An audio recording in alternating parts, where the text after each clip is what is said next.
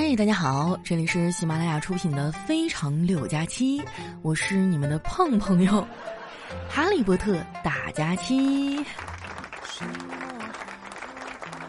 哎呀，最近疫情居家啊，待的我都胖了，我现在啊都不敢开直播，一开人家就问我啊，最近是不是整容了？脸蛋子溜圆呐，就像打了二斤玻尿酸一样。在这儿呢，我要声明一下，真的没有，我就是单纯的胖了。你看哈，春天都来了，万物生长，所以我长点体重怎么啦？那怎么的，花草树木都能长，就我不能长啊？我这个叫顺应自然规律。不瞒你们说啊，我现在都不敢上秤啊，赶紧解封吧，我好去游泳减减肥。说出来你们可能不信哈，我现在每天早上啊都得在朋友圈问一遍，哈尔滨啥时候解封啊？然后评论区啊全都是来安慰我的，但是一个准信儿都没有。我算是发现了，现在问什么时候解封啊，就相当于问一个谈了十年恋爱的渣男什么时候结婚一样。别问啊，问就是过两天儿。再不解封啊，你不用说人了，我们家狗都得疯。我们家小狗呢，以前挺乖的，现在天天拆家，就感觉它好像就是在报复我，每天不去遛它。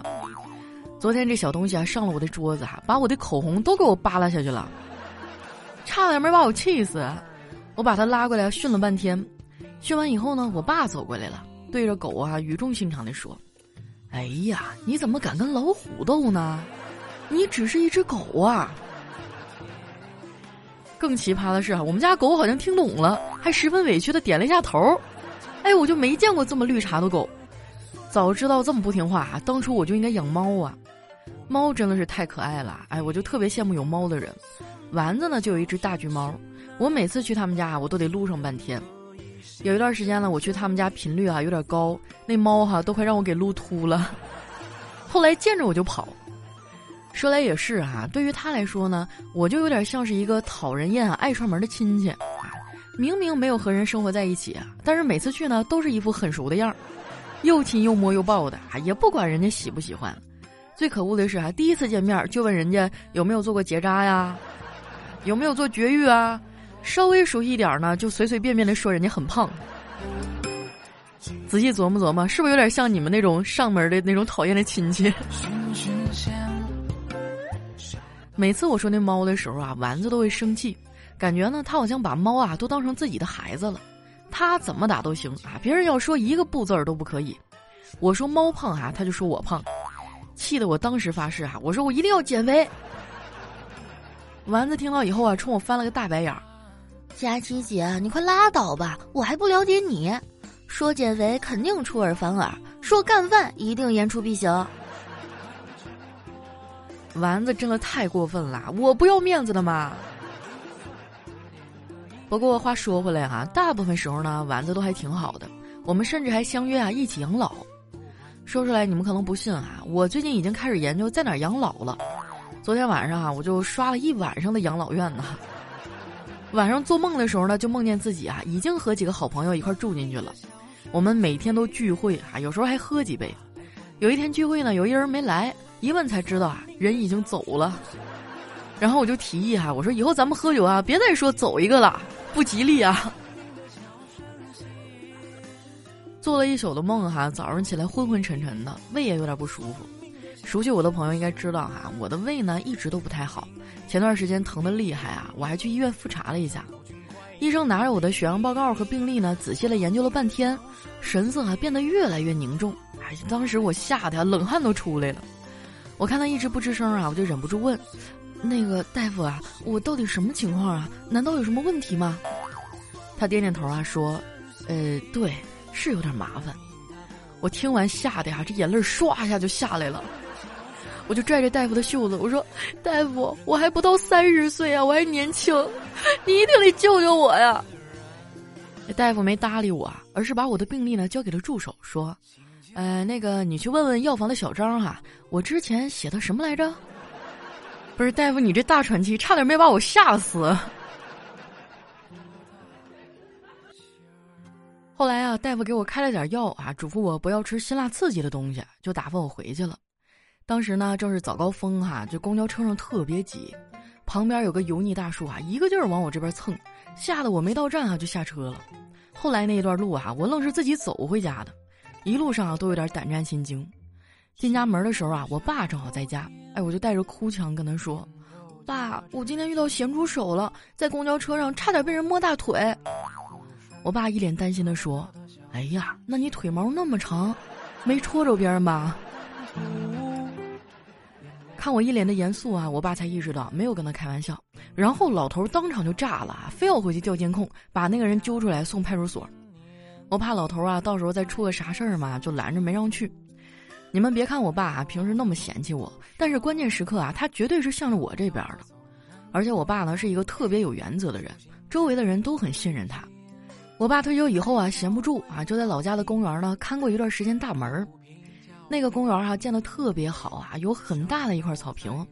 公园啊为了防止大家践踏草坪嘛，就在上面插了一块牌子啊，上面写着“践踏草坪罚款五元”。过了一段时间以后呢，我发现改了啊，改成了。践踏草坪罚款两元，哎，我就问我爸，我说为什么罚款还降了呢？原来不是罚五块吗？我爸说，没办法呀，五块钱没人踩。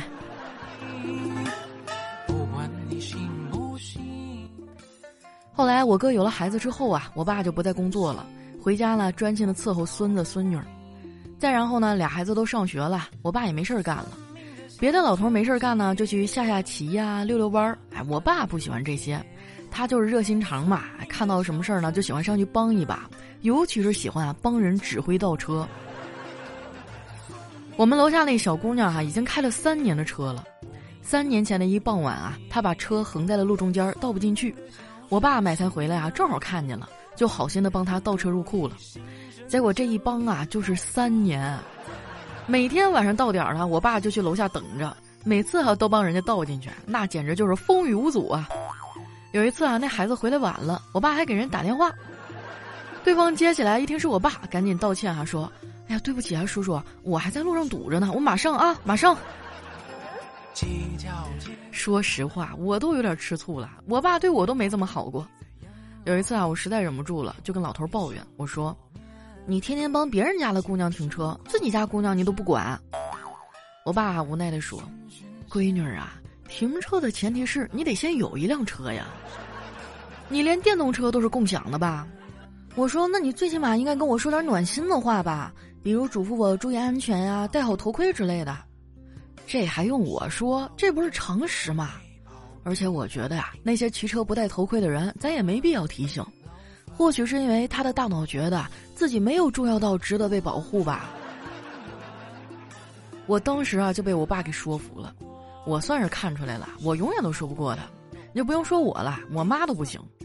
之前呢，我就特别喜欢买那些高科技的家电，哎，我妈就特别烦这些，我买啥了她就骂啥。家里的烤箱啊、空气炸锅、洗碗机、智能马桶啊，都被他挨个喷了一遍。不管我怎么解释啊，他的总结都是：你就是懒，那玩意儿多费电呢。有一次哈，我妈数落我的时候，我爸正好在旁边，老太太还没骂完呢，我爸就插嘴说：“哎呀，老婆子，差不多得了啊，我咋没看你骂过自动麻将机呀？”我要是能继承我爸一半的语言能力哈，我早就成为著名主持人了。中国文化博大精深啊，语言功底好，真的太占便宜了。之前我看书啊，看到一段作家郁达夫的传闻啊，说的是他跟他妻子呢去看电影，结果那天啊，他们俩钱没带够，郁达夫呢就从自己的鞋里还拿出点钱，哎，他媳妇儿就挺纳闷的，问他为什么要在鞋里放钱呢？哎，他就解释啊，说因为刚出道的时候呢，生活很清苦，没啥钱，后来慢慢有名气了，赚到一些钱，他就决定啊要把钱这个欺压了他很多年的玩意儿踩在脚底下出气。他媳妇儿听完啊，非常心疼的抱了抱自己的丈夫，还跟着他一起感慨了起来。啊，你们看看啊，人家不愧是作家，连藏个私房钱被发现了都能这么振振有词的。就算是现在哈，文艺青年也更受女孩的欢迎。那些嘴笨啊、不会说话的男孩，就只能想别的办法引起女孩的注意力了。比如说小黑啊，他就不怎么会说话。前段时间呢，去相亲，他为了能给对方啊留个好印象。借我们领导的车啊，去的妹子家里。这妹子呢，人不错啊，挺善解人意的。俩人聊得挺开心。临走的时候呢，小黑说：“那个我觉得你挺好的，要不我给你留个电话吧？妹子说不用，临时停车的车牌上都有，我已经记住了，到时候啊我给你打回去。哇，当时那场面真的尴尬极了，小黑也没敢跟人家说实话呀，只能开着车回来了。回来以后呢，就来找我啊，问我这事应该怎么办。我说事到如今呐，你只能坦白了。我建议你呢，真诚一点，上网买个礼物啊，上门去给人道个歉。小黑觉得啊，我说的有点道理啊，就去挑了一支口红，还用了我的返利公众号丸子幺五零，啊，省了二十多块钱。不愧是小黑啊，真会算。那句话咋说来着啊？骑自行车上酒吧，该省省，该花花。不管怎么说啊，花钱仔细一点，终究没有错。你们要是经常网购啊，也可以关注一下这个返利公众号，名字呢叫丸子幺五零啊，就是丸子的汉字加上阿拉伯数字一百五。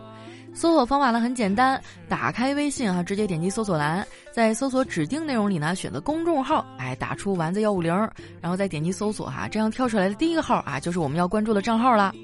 关注完之后呢，记得置顶啊，这样用的时候呢找着也方便。除了网购能省钱啊，像你打车呀、加油啊，都有相应的优惠和返利。我哥最近加油啊，都用我的返利公众号，烟钱都帮他省出来了。最近呢，有粉丝反映说哈，找不到滴滴加油这个选项啊，其实呢挺好找的。你看那个菜单栏哈，有一个名叫“生活服务”的子菜单儿，点开以后呢，是不是有个滴滴打车？哎，你点进去呢，往下拉就能看见“滴滴加油”这几个字儿了。我看我哥操作过哈，那次他领了一个二十块钱的加油惊喜券，二十块钱啊，朋友们，你说咱省下来买点肉吃，它不香吗？为啥要白给加油站呢？对不对？最后啊，我再强调一遍，我的新返利公众号呢叫丸子幺五零啊，丸子的汉字加上数字一百五，千万不要关注错了。以为这是一首慢歌，但我想你错了。生活不是电影，没有慢动作。不要被我的前奏迷惑。我的确写过很多。一段音乐，欢迎回来。这首歌呢是来自其一的啊，叫《非正常励志歌》。我相信最近很多朋友跟我一样哈，居家憋的都 emo 了。这首励志歌送给你们啊，就调整一下心态嘛。你要是实在不开心的话，你就过来找我，我负责哄你开心。我们为何要复制？那接下来时间啊，看一下我们上期的小伙伴都说了些什么。首先呢，这位呢叫勇敢的 ZCC。他说：“佳期啊，现在上海疫情很严重。今天我这边的医院啊，也派了二十多名医护去支援。可惜我不是医护哈，我是信息保障员。你一定要注意防护啊！我们还等着你更新呢。你放心吧，我这一天哪儿也不去啊。主要是想出也出不去。我们这边现在就是，嗯，每户人家每两天可以出去一个人哈，出去俩小时。”但是幸运的是啊，我现在在哈尔滨，不在上海啊。我听说那边连吃饭都成问题了，起码我这边菜还是管够的。上海的朋友加油吧！下面呢叫哥哥好厉害，他说在华师大 MBA 上学，和一个一年之内离了五次婚的教授好上了。我们第一次约会的时候，他问我这家餐厅怎么样，我说挺好啊，就是人太多了。一个星期以后呢，我们第二次约会，他神神秘秘发给我一定位。当我把定位啊给出租车司机看的时候，那师傅淡定的看着我说道：“大半夜的，你一小姑娘去墓地不太合适吧？”我说：“我靠，说对了。”哦，怪不得一年之内离了五次婚，这谁受得了？这教授是解剖学的吧？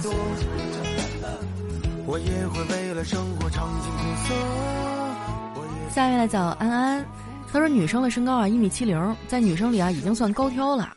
他名字呢叫婉君，旁边金融系的一个身高一米七零的帅哥还疯狂的追求她，甩都不走。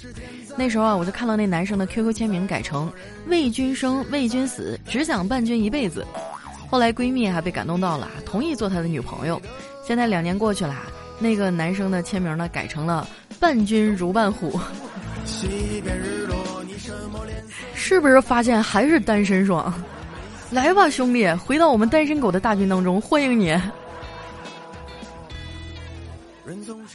下一位呢叫鱼丸儿，他说上周啊，我们一家四口在客厅聊天儿，聊着聊着啊，就谈论到彩礼的问题了。哎，我爸就问我妈：“老婆，咱儿子结婚，女方要多少彩礼你能接受呢？”我妈说：“嗯，三十万吧，别人家种了二十多年的白菜也不容易，就这么被咱家猪给拱了。”我老爸点点头，然后我妹妹就问：“爸妈，那我结婚你们打算要多少彩礼啊？”我爸妈还异口同声地说：“不能要。”我妈说：“啊，就像这样能嫁出去就不错了。要是真有人娶你啊，我再送一套房子。”我爸说：“我再加一辆车。”我妈说：“要人家小伙啊，一年之内不退货，我再追加十万块钱现金。”这家里的混世小魔王啊，这是。啊，当时哈我在旁边偷笑嘛，然后我妈说：“你还好意思笑啊？快三十也没个女朋友，哎，我怎么生了你们这两个不省心的玩意儿？”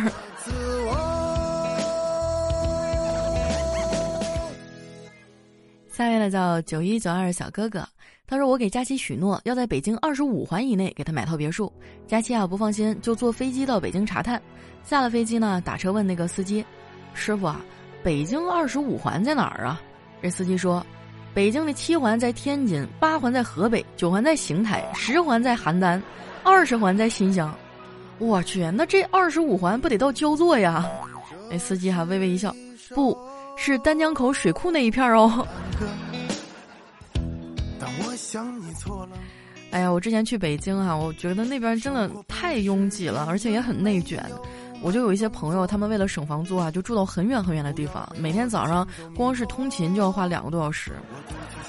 哇，这种城际交通真的太痛苦了。有时候我不禁想啊，你说人留在大城市到底是为了什么呢？说这一定是首装逼的歌。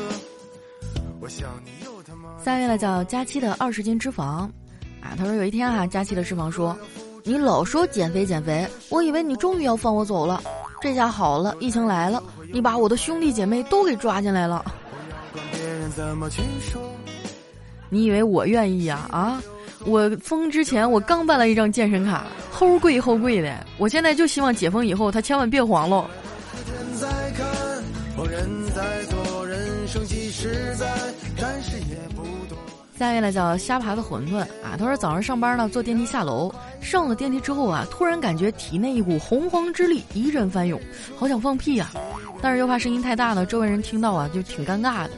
正当我天人交战的时候，旁边一哥们儿打喷嚏，我就是这机会啊就释放了体内的洪荒之力啊，电梯内瞬间一股恶臭扑面而来。只听另一哥们儿说：“哎呦我去，大哥，你早上是吃屎了吗？”然后他们俩就打起来了。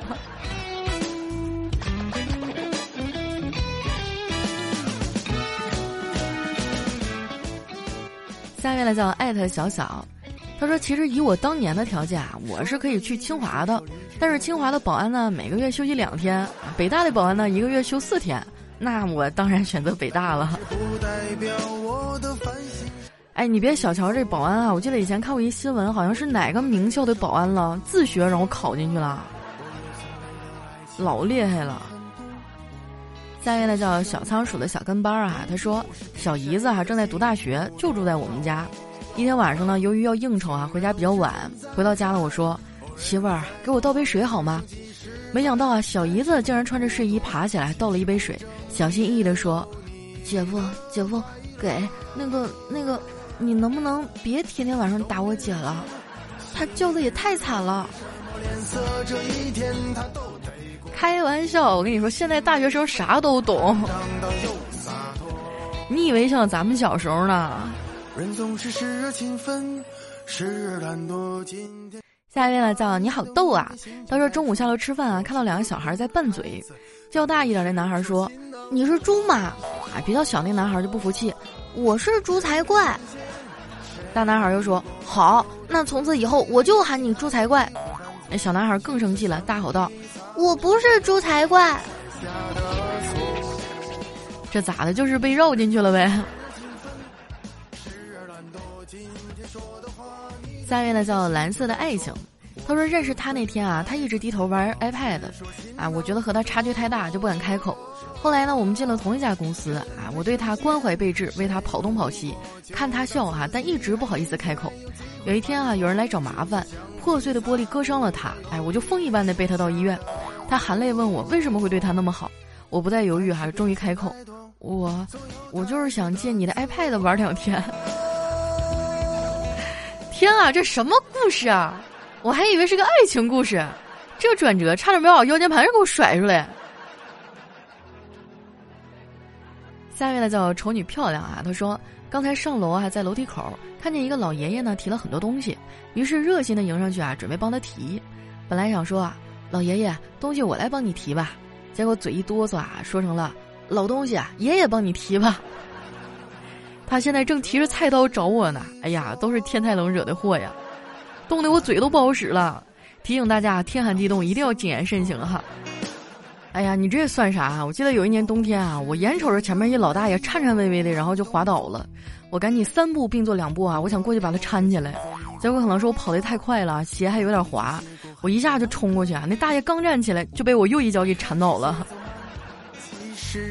当时我那脑门子汗都下来了，得亏是一个比较好的大爷啊，要不然讹上我，我可能就没有机会再见到你们了。我想你又他妈的错了。我们为何要复制别人的生活？下面来叫佳期的雨熙啊，他说开学不久，有一天傍晚啊，女生楼下挤了好多人，音箱、气球、拉拉队儿哈，一看就是要举行火爆的告白了。几个人呢正在地上点蜡烛，哎，一哥们儿跑到前面喊某某某，我爱你。结果楼上一妹子喊给老娘滚！现场目瞪口呆，这哥们儿很尴尬哈，走到一个一脸黑线的帅哥前面说。兄弟，不好意思啊，你们继续，我就是蹭个场。下面呢叫呃不可以色色啊，他说生完宝宝啊还坐月子的时候，一群亲戚来探望，表妹呢凑过来逗了一会儿宝宝，说哇长得好像我哥呀，我说是啊，特别像，尤其是吃奶的时候，眼神超像的，这。车速突然加快哈，我有点 hold 不住了。下位呢叫听友三八四零四零零五七哈，他说，老师呢让每人写出一句哈关于描写保护花草的倡议，许多同学呢就是保护花草，人人有责。还有同学说啊，花草呢就是我们生命中不可缺少的一部分。只有小明站起来啊，悠悠的回答道：“今天你踩在我头上，明天我长在你坟上。”老师说：“滚出去！”下一位呢叫佳期，你是我的云彩。当时学车嘛，教练比较暴躁啊，动不动就开骂，这也不会那也不会，说了这么多次还不会啊，就巴拉巴拉的。今天啊，教练骂着骂着啊，突然不吭声了。我想肯定是自己学有所成哈，教练挺满意的呗。过了一会儿呢，教练看了看我哈，有气无力的说：“哎我去，你还是第一个能让我晕车的人儿。”那你这技术也是挺飘忽啊！下一位呢叫好事成双，他说女朋友啊说心情不好，要我陪她玩游戏，石头剪刀布，谁输了就给发红包，每次一块钱。结果一晚上下来啊，我硬是输了一百多，还欠了他二百，因为他的石头是金刚石啊，剪刀是任意剪，布是铁布衫儿，而我的石头呢是滑石粉，剪刀是锈铁剪，布是破抹布。天啊，秀我一脸，这大概就是爱吧。